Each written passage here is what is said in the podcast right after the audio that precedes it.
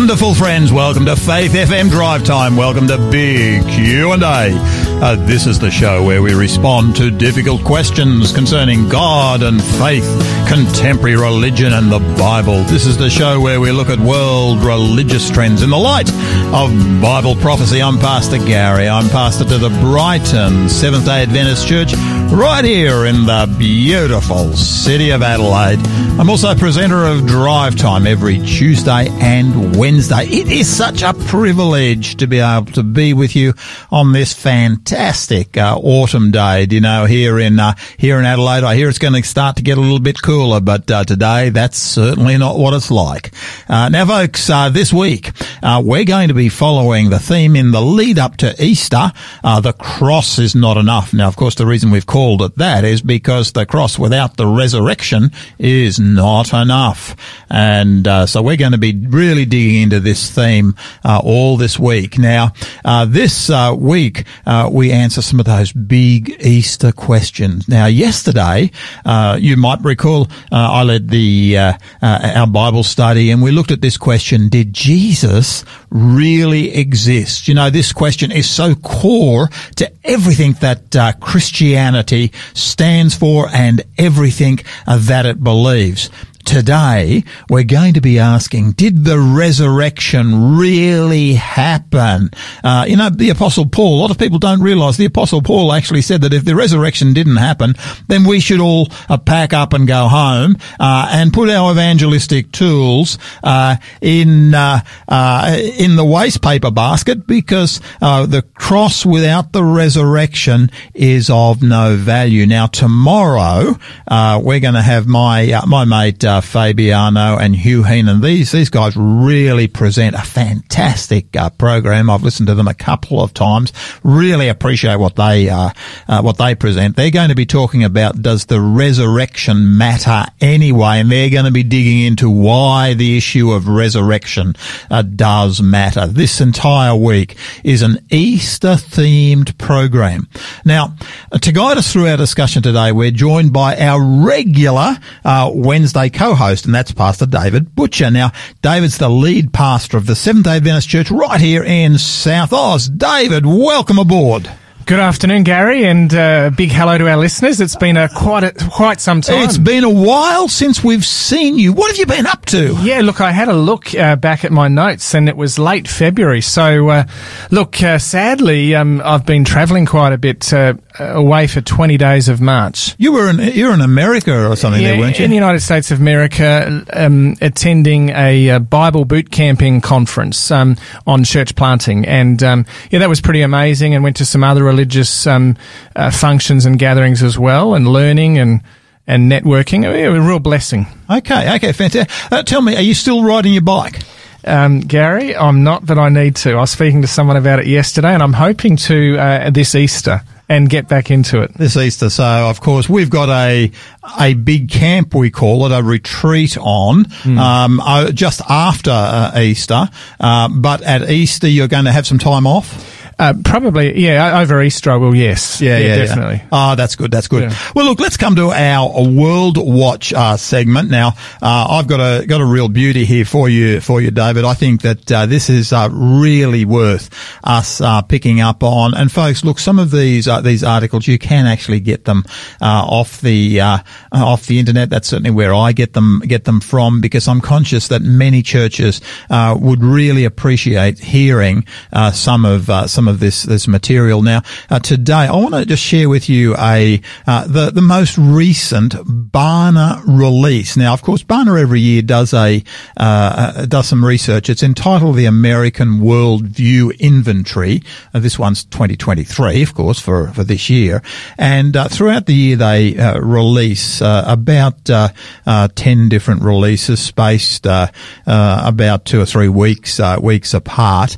And this is release two and it's just come out uh, March uh, uh, March 14. So this is about two weeks uh, two weeks old. This uh, this particular research, uh, but this one's entitled "Research Identifies the Best Starting Point for Developing a Biblical Worldview." Now, David, just let me share what what Barna does actually say. This is about an eight page paper, but friends, it's really worth picking up on. If you want to get it, then just type into your uh, uh, browser Arizona Christian University, and uh, what you're looking for there is the Cultural Research Center. And of course, Dr. George, George Barna uh, actually uh, heads up the Christian, uh, the Cultural Research Center at Arizona Christian University. And this is what this article says.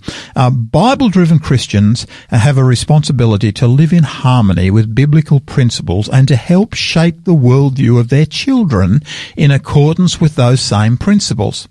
Many adults, however, consider that challenge to be totally overwhelming.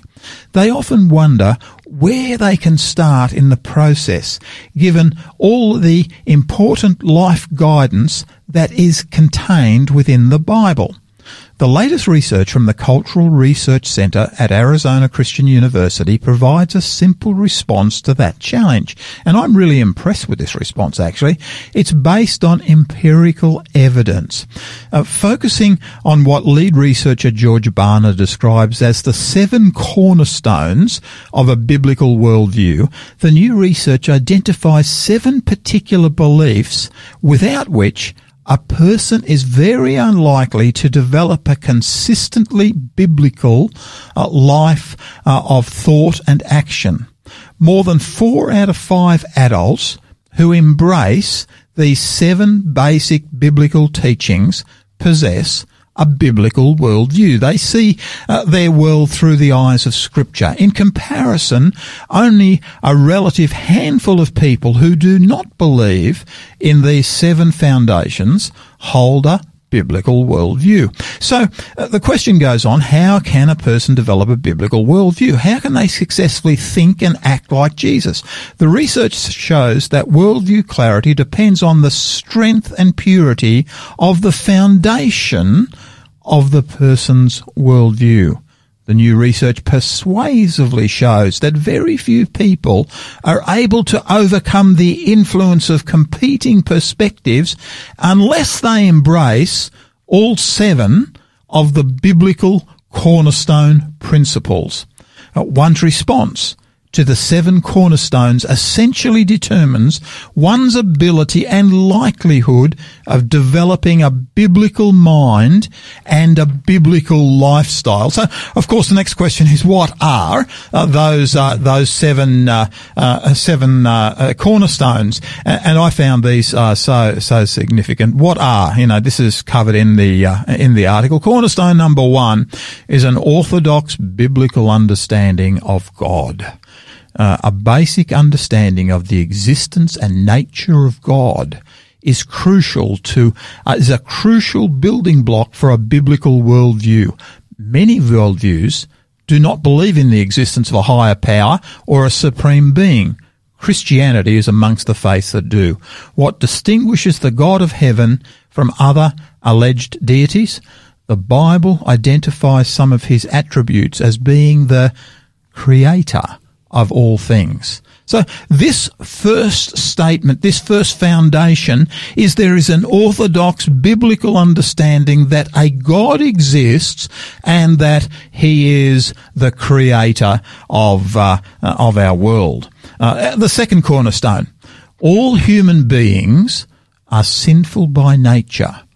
Every choice we make has moral considerations and consequences. You know, when I read that, I sort of thought, hey, how true that is. You know, it's so, it's so easy to, uh, uh, push this thing called sin, uh, under the uh, proverbial the rug. You know, under the carpet. Uh, and it's something that's not mentioned very much, even in preaching uh, today. But, George Barna saying, hey, an understanding of, sin, is actually a vital part of having a biblical worldview. Now, this is coming from empirical research.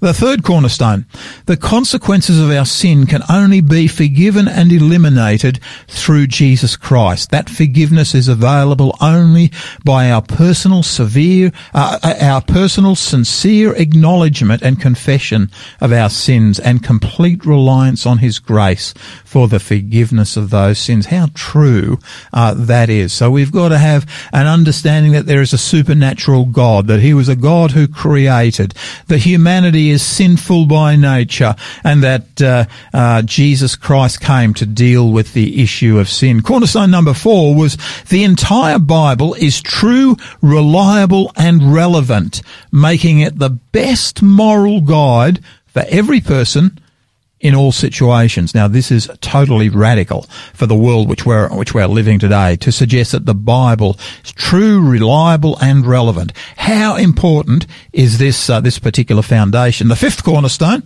that absolute moral truth exists, and that those truths are are defined by God, described in the Bible, and are unchanging across time and culture.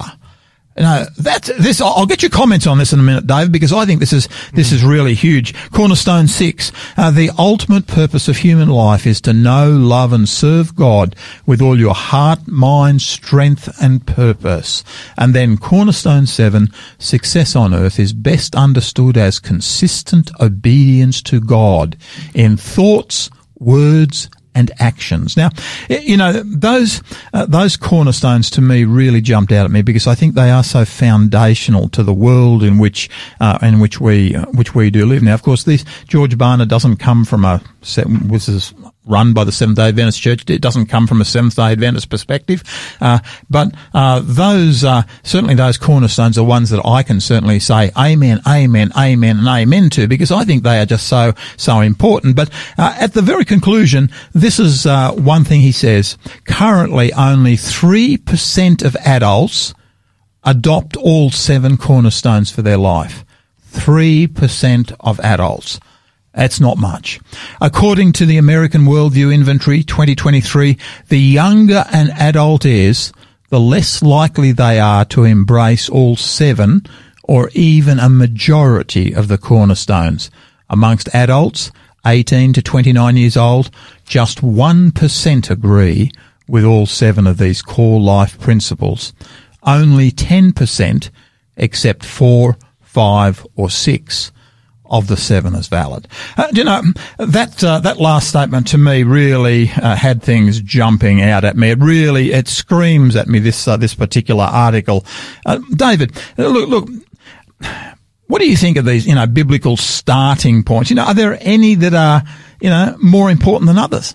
Uh, look, I think this is wonderful, Garry, and um, you would like to think that any Bible based believing Christian would um, uphold these, wouldn't you? Oh, yeah, you would. You would. And yet, what you've just shared with the statistics, you know, particularly the younger the adult is, mm. uh, the, the likelihood of them holding um, 10% except four, five, or six of these seven as valid. Mm. It shows that we are living in a time where um, the truth as we find it in scripture and the truth about God is under incredible threat and it makes it even more challenging for mm. families, for, for, for people trying to share faith, uh, to, to get a, to get a look in. And, and, as I look at this, I mean, the first one, the orthodox biblical understanding of God, that, that there is one God, that He's the creator of all things, the sustainer of all humankind, uh, and the universe, and He's omniscient, He's all knowing, He's all powerful, and He's all present. Um, he can be anywhere at once. Uh, this is key because I mean some of the religions in our country that are on the increase uh, in growth from the 2021, 2021 census are those that believe in a, a plethora of deities. Yeah. Thousands yeah. of gods. In Indeed. fact, they wouldn't even know how many gods are in their in their religion. So to to only have one god? Yeah. Yeah, it, it, it's a, it's a remarkable thing. I mean, there are only three monotheistic religions in the you know in the entire world. Christianity is one of those three, uh, but the but the remainder are largely polytheistic religions you know, David, to me, as, as, I look at this, I'm saying, hey, look, you know, there are some foundations here that uh, I, I, look at, um, you know, myself as a, uh, as a church, as a church pastor and as a teacher. And the question I have to be asking is, hey, am I teaching these foundational core things. It certainly makes you reflect, doesn't it? And and really challenge yourself. And as I look at number two and number three, number two, all human beings are sinful by nature. Every choice we make has moral considerations and consequences. And number three, I think, is tied to that, that the consequence of our sin can only be forgiven and eliminated through Jesus Christ. And and it goes on a little bit with another sentence or so. So these two are key. That you think, um, unless we realise um, uh, conversion can't happen unless there is conviction. Mm, mm. And uh, this is what Jesus did with the woman at the well in John 4. He's, he said, Go get your husband. She said, I have none. He said, You speak truly. He said, You've had five. You're living with one that's not your husband currently. She had to be convicted to her being that mm. she was in a hopeless situation. She couldn't save herself. Mm. And this is, uh, sin is a dirty word, right? It is, But, it but is. Yeah, everything yeah, yeah. that embroils and embodies sin is not sinful by society. That's what we should be seeking.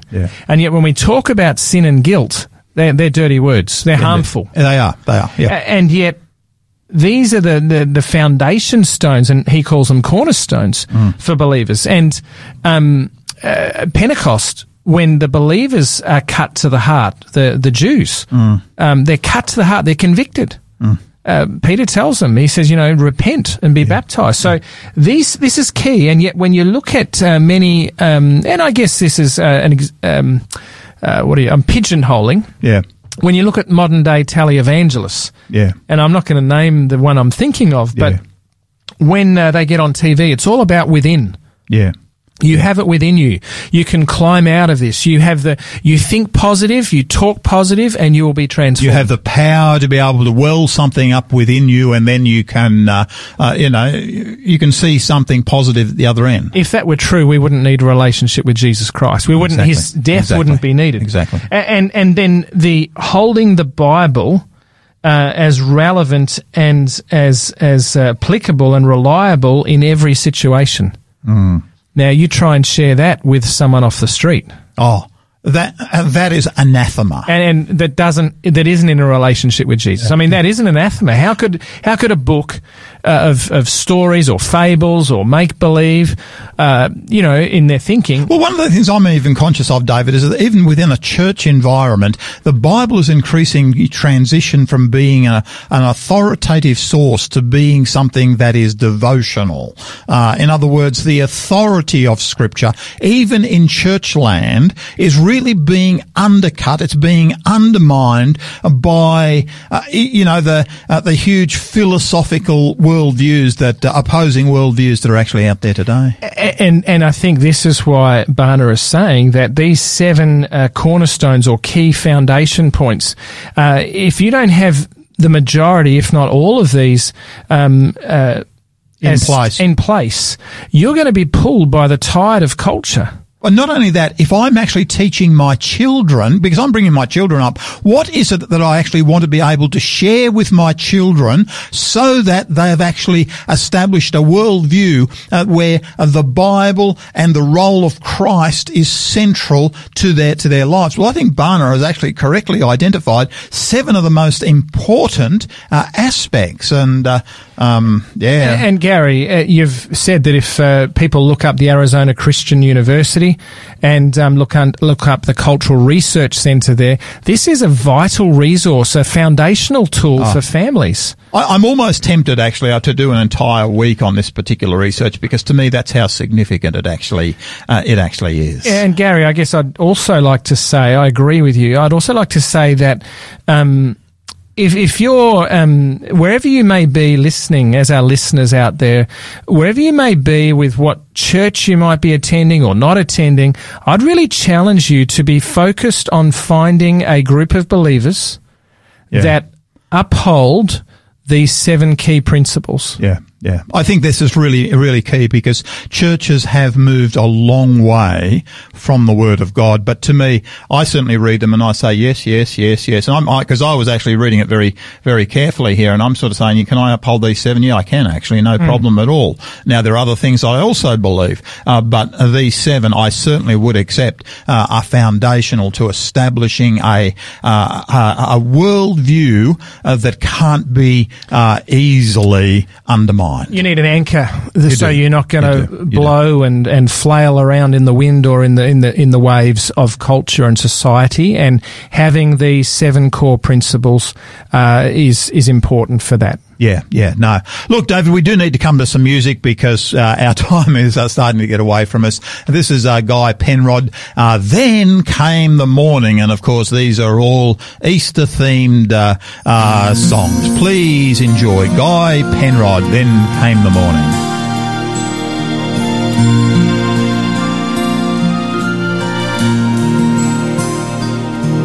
They all walked away,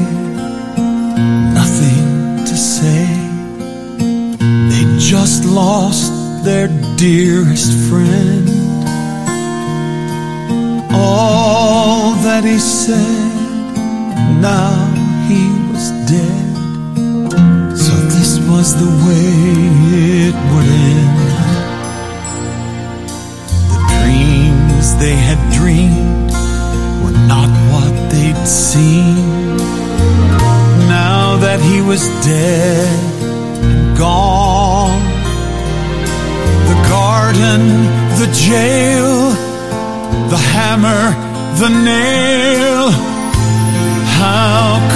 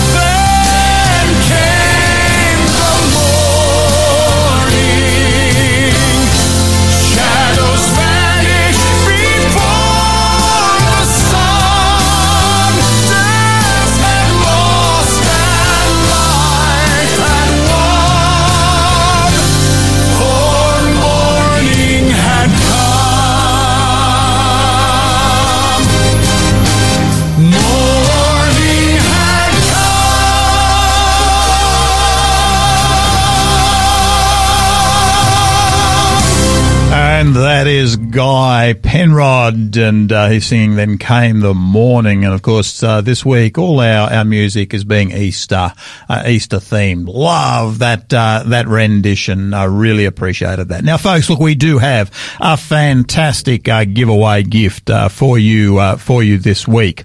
now, this is done by Jack Blanco. the title of this book is "Savior: Four Gospels." One story. Uh, and um, on the back cover, uh, take a fresh look at Jesus Christ, his ministry and his teachings. This is the story of Jesus, the Messiah, God's beloved Son. With this simple introduction, the story unfolds but it's not as you've ever read it before. Now, this uh, this particular book is written in modern language without the disjointed interruptions of chapter and verse. What Jack Blanco has done has is combined the four gospels into one story. Now, friends, this this book is so good that I, actually don't have. I've got a fair few books in my library. This one's not in my library, but I wish, and I'm hoping that my uh, uh, my boss uh, Michael over there in uh, Melbourne is listening to this. I would love to have a copy of this book my, myself, Michael. Uh, this this is a real little uh, little ripper. Um, it's written in modern language without the disjointed interruption of chapter and verse. This fresh unified narrative merges the four gospel accounts into one. No long genealogical lists, no confusing, confusing archaic words, just the timeless, captivating story of Jesus, our Saviour. For Easter this year, we want to give you uh, this book. Now, this book is uh, one of the better books that we've uh, uh we've certainly shared. Some of our uh, books we uh, that we share are fairly small. This book is just a little bit bigger because it does bring together the the four gospels. Savior, four gospels, one story. You will love this book. If you want a book for your devotional time, this is the one to grab. You'll love it. Now, folks, look, if you would like uh, this uh, this book, Savior, four Gospels, one story, all you need to do is to text us here at Drive Time. Now, our text number is 04888 80811 04 888 80811 and the code that you need to put in is SA112. No gap between the SA and the 112, just SA112 and that'll go through to our robot and wouldn't you know it, they've changed the name of the robot again. Uh, now this is just to confuse people, old blokes like, uh, like me. So, um, he was faithful originally. Now they went to Pilgrim and now it's gone to Hudson. I wish they would stop changing the name of our robot. Uh, but, uh, but folks, folks. Um, uh, our one of our robots will come back uh, to you. He'll get a little bit of information off you uh, so that we can get this book to you in the fastest way possible. If you love this uh, this particular book, oh four triple eight eight oh eight eleven, and uh, the code is SA one one two. Uh, you'll love this book. Uh, now, folks, you are listening to Faith FM uh, Drive Time, big Q and A with uh, Pastor Garry, and today my co-host is Pastor David Butcher, and David's the lead pastor of the Seventh Day Adventist Church right here in South Oz. And this week we're following an Easter theme. We've called it "The Cross is Not Enough" because we wanted to emphasise the importance of the resurrection.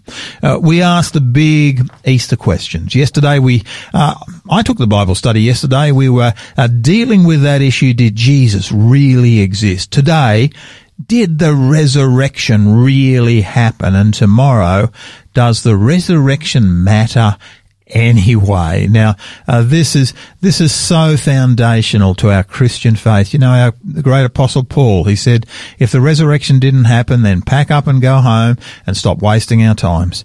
Uh, but uh, what Paul, what the apostles preached was something that they had seen and heard, something they had touched and tasted, uh, something that they were excited about. And David, look, can you just sort of uh, help us out on this one? You know, I mean, um, uh, the resurrection. You know, maybe maybe we could start by maybe sharing the story of the resurrection so that we're all familiar with it, we're all on the same page, and then we look at some of maybe you know, did it really happen? Evidences. Yeah. Yeah, look, Garry, and we are blessed to have four different accounts, aren't we? We are. Matthew, Mark, Luke, and John, which all give different insights, which make a very rich picture. And, and so perhaps if we were to take the Gospel of Luke, uh, Luke, uh, if we if we understand Luke at the very beginning of the book, he talks about how he did careful research, interviewing various people, and, and so if we go to the book of Luke, and if we uh, come to uh, chapter twenty three. And we pick the story up, or we will pick the story up in verse 42, uh, verse 44, actually. And, so uh, Jesus is already on the cross, and we know, Gary, and, and this has been covered, that um, uh, there is no question by any individual that uh, looks at history Yeah. and looks outside of the Bible, extra biblical material, uh, to be certain that Jesus was, Jesus of Nazareth, Nazareth was a real person. Uh, he did live, he did claim to, he did die on a cross. So there are, there's no question about that for anyone that wants to do research. Exactly. Outside exactly. of the Bible. Yeah, and that was the thing that we actually covered yesterday. And you sort of look at the ancient uh, uh, you know, historians, the Roman historians, you know, Tacitus, uh, Josephus. Uh, you look at the archaeological evidence from the Biblical Archaeological Review. We did all this yesterday. And uh, the thing which uh, uh, came through, certainly in the journal article at the very end, was uh, uh, one of the world's foremost authorities on this subject said, you know, there is no uh, commentator of any repute that any longer doubts the existence of Jesus Christ. Uh, they try to find ways to explain the do. miracle working Yeah. power, uh, but his existence is beyond um, discussion. Uh, That's true. So uh, now that that's been established yesterday, which is fantastic, we find Jesus on the cross. Here he is at Calvary, and um, in verse 44 of Luke 23, it says, Now it was about the sixth hour. So this is, um, their, their time was, I guess, from 6 a.m. to 6 p.m., the 12 Yeah, hour yeah. sequence. So the sixth hour makes it midday, what we would call midday, 12 noon. Now it was about the sixth hour, and there was darkness over all the earth. Now this is supernatural, isn't it? Yeah. Until the ninth hour, till 3 p.m. Then the sun was darkened and the veil of the temple was torn in two. And when Jesus had cried out with a loud voice, he said, Father, into your hands I commit my spirit. Having said this, he breathed his last.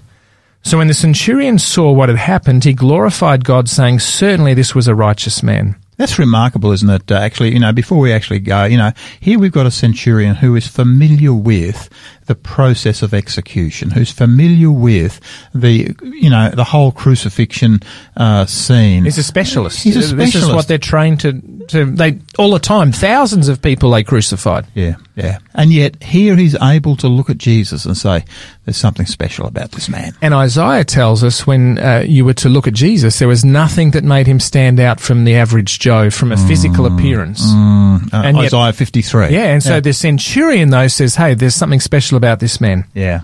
Uh, he was a righteous man. Certainly this was a righteous man. Verse 48, and the whole crowd who came together to that sight, seeing what had been done, beat their breasts and returned. But all his acquaintance, acquaintances and the women who followed him from Galilee stood at a distance watching these things. Now, of course, this is the record of Jesus' death. But of course, the question has to be asked: Was he really dead?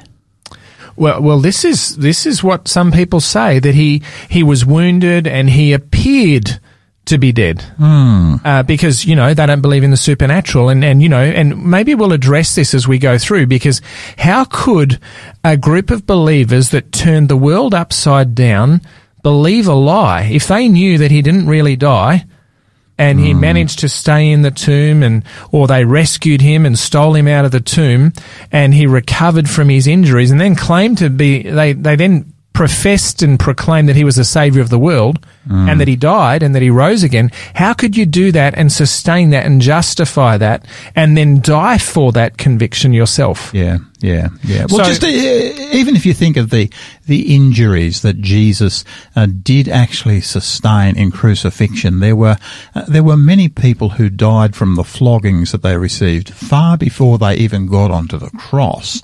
Uh, Jesus, of course, is put on a cross. He's hung hangs there for uh, six at least uh, at least six hours, and then. Uh, the, as the story story goes, he's actually uh, speared uh, because they they weren't sure if he was actually dead. So how did they test it out? That, well, we know blood and water came out, don't we? Well, I mean, this is the record of the scriptures. You know, it's a And let's not forget, on his way to Calvary, he was forced to carry a cross, but it was taken off him at some point. yeah, He had been so weakened by the, the whipping and, and the flogging. yeah, Uh, so the cross is taken from him. He is then nailed to the cross. Yeah. And the Romans knew how to draw out crucifixion, didn't they? They to did. really punish They did. people. They did. But the Jews didn't want bodies. They didn't want them to be left on the cross on the Sabbath, did they? That's, uh, this is remarkable. It really is, isn't it? You know, and and so the Jews want them taken down before Sabbath starts, uh, but they had to ensure that they were dead. Now, you know, uh, the uh, people like centurions, they when they judged that a person was dead, they were in fact dead. You didn't have to second guess and have a second check. These guys are, I wouldn't call them assassins, but they're trained killers. They're trained killers. A- And not only trained, they've got many um, notches in their belt for doing so. yeah, yeah, So uh, we know that the uh, the other two criminals had their legs broken, yeah, so they couldn't escape. Mm. Uh, but as you've said, a spear went into his side, Mm. and we know from Isaiah that none of his bones and Psalms that would, would be broken. Mm. So he was dead. But the other criminals had their their they were legs broken, so they couldn't escape. yeah, yeah. So we then pick up the story. Um, uh, yeah, his acquaintances and the women who followed him from Galilee stood at a distance watching these things. Verse 50 of chapter 23 of Luke. Now, behold, there was a man named Joseph, a council member, a good and just man. Now, we need to remember this man's a good Jewish man. He's from the council of the Sanhedrin, mm. a Pharisee, we'd suggest. He had not consented to their decision, indeed. In other words, to put him to death. Yeah. He was from Arimathea, a city of the Jews, who himself was also waiting for the kingdom of God. This man went to Pilate and asked for the body of Jesus. Then he took it down, wrapped it in linen, and laid it in a tomb that was hewn out of the rock where no one had ever lain before. Now, this mm. is interesting, isn't it? If you were um, a Christian, an early believer in Jesus Christ as the Messiah, and you were fabricating a story like this, you wouldn't choose an enemy by nature of of the believers to be the one who who went to Pilate to request his body and put it into your own tomb. There's so much about this story that is just believable because it's so natural. Uh, you know, it hasn't been whitewashed anywhere along the uh, along the scene. You, you- you're you're fully correct there. I mean, you wouldn't normally put a person who is on the Sanhedrin in this type of a role. And let's remember, it was this group, the Sanhedrin, which Joseph of Arimathea is a part of, that were the ones that voted that he should die. Yeah. But the text tells us that Joseph of Arimathea didn't go along with their decision. He did not consent with it. However, it was that group of people, mm. which he was a member of. Now, as a Christian, as an early believer in Christ, you wouldn't fabricate the people that were responsible for recommending him to die, and you mm. wouldn't say, well, one of them uh, went to Pilate, got his body, asked for his body, took it, and put it in a tomb. Doesn't make sense. Yeah, yeah. It's almost him uh, spiting the uh, the the Sanhedrin. You know, it's it's sort of something he's he's registering, almost registering his disgust at what the Sanhedrin has done through this action. Which shows us a beautiful picture. The gospel is not just for one people group, Yeah. not just for the Jews or any other group. It was for the outs, tho- those that, uh, you know, the, that they despised, if you like. So it goes on, verse 52. This man, uh, Joseph of Arimathea, uh, went to Pilate and asked for the body of Jesus. Then he took it down, wrapped it in linen, and laid it in a tomb that was hewn out of the rock where no one had ever lain before. Now that fulfills Bible prophecy, doesn't it, from the Old indeed. Testament? Uh, that day was the preparation day, and the Sabbath drew near. Now we're coming up to uh, Easter, aren't we? This week, We are. and um, I, I guess as a side point here, but an important one, the Jews considered a particular day of the week the preparation day, didn't they? That's Friday. We would call it It's Friday. Friday, and Yeah. of course, Good Friday that that many Christians celebrate and other people um, appreciate as a public holiday. Good Friday is the day, the celebration of the day that Jesus uh, died, That's correct. or That's right. what people believe the day he died. So that's that's Good Friday. Mm. so the Bible tells us that's the preparation day. And then it tells us that uh, this day was the preparation day and the Sabbath drew near. The Sabbath is the next day. Yeah. Because we know that, uh, well, from tradition, that Jesus rose and Scripture, the Scripture says he rose on the first day of the week. Yeah, or Sunday. Sunday morning, and we call that Easter Sunday, the day of the resurrection. But to me, it's really interesting here. You know, uh, verse 56 says, They returned and prepared spices and fragrant oils, and they went and rested on the Sabbath according to the commandment. Here we've got the uh, these faithful Jewish believers who would not even uh, uh, bury Jesus in the appropriate manner because they wanted to uh, rest and observe the Sabbath. Um, uh, you know, to me, one of the things that stands out to me is that uh, it's almost as though Jesus rested on the Sabbath day. He, in death, in, in the sleep of death, he also observed it. He also observed it. And and not only that, I mean, if you ever had an excuse for finishing something off. Um, Yeah. You know, he, you know, Jesus has been wrapped in linen, laid in the tomb. The women come, and it typically was their job, wasn't it, with was. with the dead, to prepare the body, spices and ointments and all those sorts of things. But um, they they basically um, didn't really get to finish that. Why? Because they wanted to observe and rest on the Sabbath, uh, reminding them of the Creator God. And we know that the Sabbath is a day of rest for everyone that reminds us of our future redemption as well as the fact that God Yeah, is our creator. yeah. This is so core. This we're going to come to some music right now, but you know this is so core to the the central beliefs of uh, Christianity. We will come just later in this program to uh, 1 Corinthians 15 and what Paul uh, Paul makes a powerful point. He he, he shares and he says, "Hey, uh, uh, my friends, uh, if the resurrection didn't take place, then." please stop your preaching. It's of no value if it didn't occur. Uh, But we're going to look for that evidence uh, immediately after our, our break. Uh, let's come to uh, Marlita Fong. Uh, this is uh, the song Rise Again. Please, please enjoy Marlita Fong.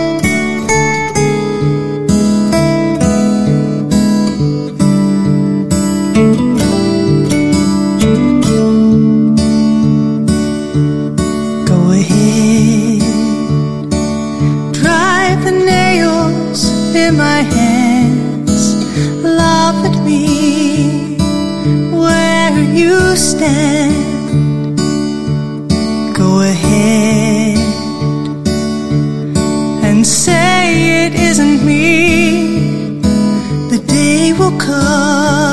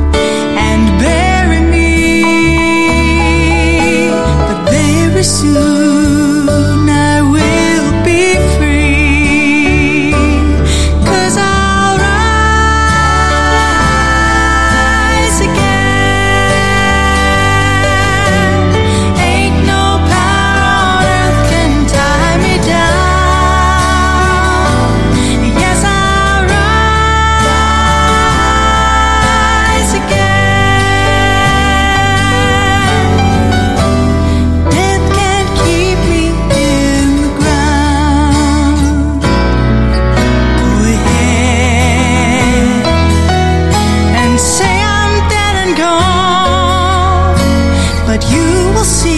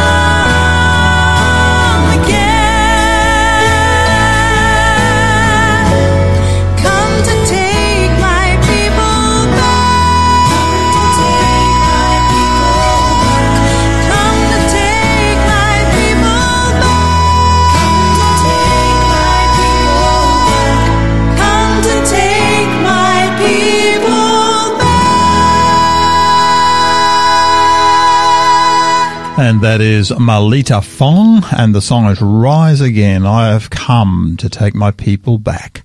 Uh, something very beautiful happened uh, with the coming of Jesus Christ uh, and the sacrifice that he so willingly um, made for uh, for each of us. Now, folks, look, we do have that giveaway uh, book uh, available for you today. It's a real beauty, this one, Saviour. Four Gospels, one story by Jack Blanco. This is a compilation of the Gospels.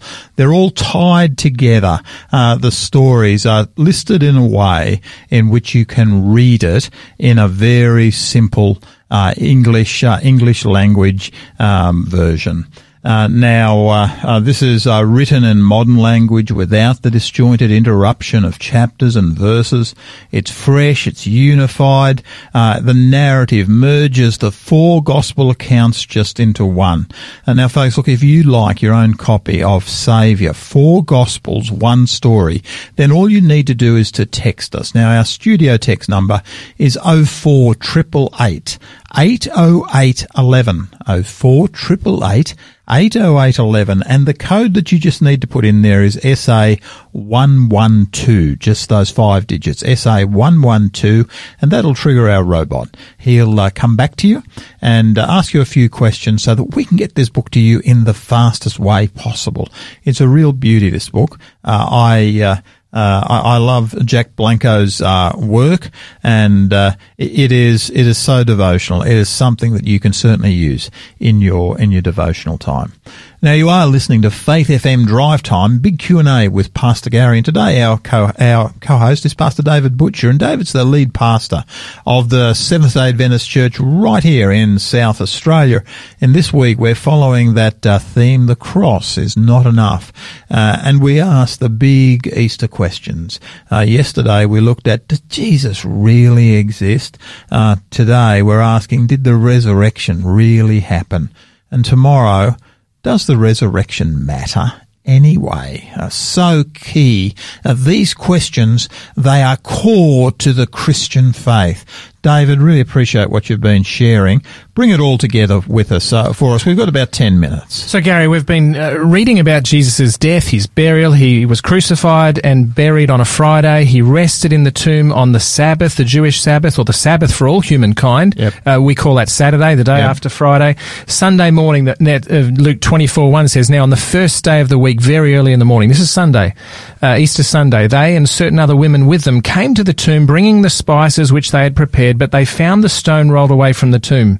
Then they went in and did not find the body of Jesus. So we have a problem. And it says they were greatly perplexed. Yeah, yeah. So we have a problem. Uh, Jesus was buried. A stone is put there, a big stone, and a guard is set there. Why?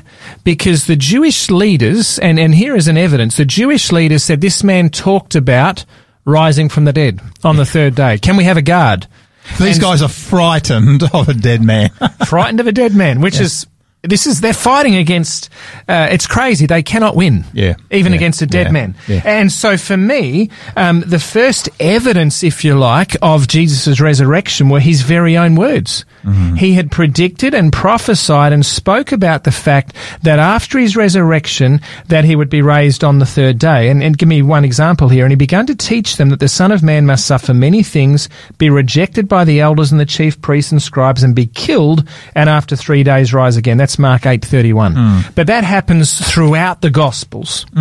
So the Jewish leaders had heard this. They say, hey, give us a guard so his disciples don't come and, and, you know, claim that some things have happened. So a guard is put there, seasoned soldiers. The women come and the stone is rolled away and the tomb is empty. And the soldiers aren't there. Yeah, we have a missing piece of evidence. Why? Yeah, yeah. Because the evidence is alive. And um, many verses like that. So, second evidence for his resurrection that it being real is that the tomb is empty. Yeah, yeah. And um, And, and the beautiful thing about that is that it was actually guarded by a centurion and a hundred soldiers, his hundred soldiers. Can you imagine being given that job for the night? Guys, what I want you to do is I want you to go out to the tombstone, where the tombstones are, and I want you to guard a dead man. You know, I mean, can you imagine what the soldiers are saying? and this is a criminal dead man, a, man of little significance supposedly, Indeed. and yet these are seasoned trained soldiers. Yeah. So we have this issue of um, uh, of of a, of a of a body that is missing. And we know that when the guards found out um, that uh, Jesus had died, when they found out, sorry, when they found out that the tomb was empty after uh, the earthquake and the angel comes down and the lightning, etc., from heaven, the light from heaven, they go into the city. And this is Matthew 28, verse 11 to 13. Now, while they were going, behold, some of the guard came into the city and reported to the chief priests all the things that had happened. When they had assembled with the elders uh, and. Um, the elders uh, consulted together. They gave a large sum of money to the soldiers, saying, Tell them his disciples came at night and stole him away while we slept. Mm-hmm. So the soldiers are paid off by the religious Jewish religious leaders to say, "Hey, his disciples came and stole a body." Mm. They didn't want the truth to be revealed. Now, mm. what happened to the body of Jesus? There are four reason, four four scenarios. One is his enemy stole the body, mm-hmm. which is ludicrous, right? Mm-hmm. Uh, they wanted to know everyone to know he was dead. Yeah. Uh, they never claimed to have taken his body or stole his body, um, and uh, they, if they had have had the body, they could have produced it to give evidence that he was dead. Exactly. Now, Osama bin Laden, there was all sorts of things. Did he really die? You yeah, know, was it yeah, really him yeah, that got shot or, or, or, got killed? When you've got the body as evidence, that's a shut and closed case. Exactly. So his foes didn't steal the body. His friends didn't steal the body. You've got a whole guard there mm. uh, around it. And even if they could have overcome the guards at the tomb, um, how could they then begun to preach with great authority and power that Jesus had in fact been raised from the dead when in actual fact they'd stolen his body? And the, tra- and the transition that actually took place with these disciples is absolutely remarkable because what you've got is these disciples are hiding in an upper room before the resurrection. They're afraid of the Jews, and yet somehow, almost at a moment, at a moment's notice, there's a twist, there's a turn. Transformation. A transformation in the disciples. These disciples go from being uh, backroom boys, hiding away for fear of the Jews. With the door to, locked. With yep. the door locked, suddenly going out and, um, you know, having something to preach about, something powerful. There was something life changing that did actually take place. And that's key, Garry, because when you get to the book of Acts, we're talking 50 days, right? After, yeah, after the yeah, crucifixion. Yeah. These men put their lives on the line. They say to the Jewish audience there at Pentecost, you were responsible for his death. Mm. And yet he's risen from the dead. Yeah. We've seen him. And that was actually the theme of their preaching for uh, certainly the remainder of their lives. You know, their, their, their core preaching was, this is what Jesus Christ taught, but you put him to death, but he rose from the dead. Absolutely. So yeah, really powerful, really powerful situation there. Uh, the other thing was another scenario could be um, God raised. Uh, sorry, another scenario was that um, Jesus was not dead, as we talked about earlier, but only in an unconscious state when they put him in the tomb. And He woke up, he removed the stone, overcame the soldiers, vanished from history after a few meetings with his disciples, in which he convinced them that he was risen from the dead. Mm. Now, this is ludicrous because again, we know that the disciples, almost every single one of them, uh, were martyred for their faith. Yeah. We know John, yeah. uh, uh, tradition says John wasn't martyred, he died of old age. Yeah. But every single one of them was persecuted, including John. Yeah, yeah. You don't die and live your life for a lie. Exactly. Exactly. And that transition is the thing, you know, continue. I love First John where it talks about the things which we have seen and heard. These are the things which we're declaring to you. The things that we've seen and heard, touched and tasted, mm. we declare to you, uh, because uh, we are, we're totally convinced of what it is we've seen and heard and experienced. They've touched him. They've handled him. Indeed. Yeah.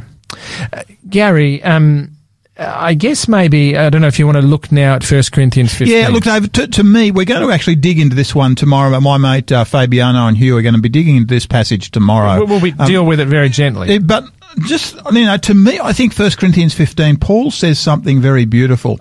Uh, it's uh, verse 12. Now, if Christ is preached that he's been raised from the dead, and of course that was what was happening, how do some amongst you say that there is no resurrection of the dead? But if there is no resurrection of the dead, then Christ is not risen. And if Christ is not risen, then our preaching is empty, and your faith is also empty. Yes, and we're also found false witnesses of God because we have testified of God that he raised up Christ, whom he did not raise up, if in fact the dead do not rise. For if the dead do not rise, then Christ is not risen. And if Christ is not risen, risen your faith is futile and you are still in your sins. Then those who have fallen asleep in Christ have perished. If in this life only we have hope in Christ, we are of all men most pitiable. Uh, you know, to me, this is this is actually so uh, so powerful. This entire passage, because what Paul is actually uh, sharing is that uh, Jesus Christ actually rose from the dead. Just a little bit earlier, he uh, he talks about uh, the the the disciples having seen the resurrected Christ, and he also talks of over five 500 people actually seeing the resurrected Christ. And his, uh, his argument is, is quite simple. He says, and most of these people are still alive. And if you don't believe me, please go and ask them because they can tell you. And what Paul is doing, you know, to me, the beautiful thing is that in the first century, um, the, the, the resurrection was not a faith statement. No. It wasn't. It was a statement of fact. Yep. And you know, to me, when I realized that, you know, this really did something for me because Christianity is not based on a lie, neither is it based on faith, but rather it's actually based on fact. And 1 Corinthians 15, Garry, is written uh, 25 years or 24 years after the resurrection of Jesus. And that's why Paul is saying in 1 Corinthians 15 that many of these 500 are still alive as witnesses yeah. this day. Now, the other interesting thing is when Paul writes the book of Corinthians, he's writing to people, Greek people. He's not writing to Jews. Exactly. He's writing to people that thought uh, resurrection was ludicrous. That's right. A- and he's almost daring them by saying, you can go check. Yeah, yeah. The other thing that, that really gets me here, Paul was breathing murderous threats against Christians. Yeah. And then he meets the risen Christ stopped in his tracks on the road to Damascus. Yeah. So Paul's conversion is based around meeting Jesus Christ. And then in Galatians chapter 1 verses 11 to 17, Paul says, I didn't learn from any earthly scholar, any earthly man, but from, but from Christ himself. himself. Yeah. Revelation yeah. of Christ yeah. from himself. So Paul, this greatest New Testament writer and theologian, is the one that comes in so solidly, uh, along with the others, uh, as evidence and proof of the resurrection of Jesus Christ. Amen. Let's pray together. Father in heaven, we come to you now. I want to say thank you for sending Jesus Christ. Thank you for what he did for us. Thank you for the resurrection. Thank you for his life and his death and his resurrection. And thank you, Lord, for what that means for us. We pray in Jesus' name. Amen. Well, folks, it uh, uh, it does look like our time's up for today. Thank you so much for joining Pastor Garry and uh, Pastor David Butcher on Drive Time Big Q and A. Please join us tomorrow when Pastor Fabiano and Pastor Hugh Heenan uh, will be uh, leading, and they'll be looking at the question: Does the resurrection matter anyway? Really look forward uh, to seeing you. But until then, please remember, Christ said, "I'm leaving you with a gift, peace of mind and heart." And the peace I give isn't like the peace that the world gives. So don't be troubled or afraid. May our God richly bless you. This program has been made possible by the support of Adventist World Radio.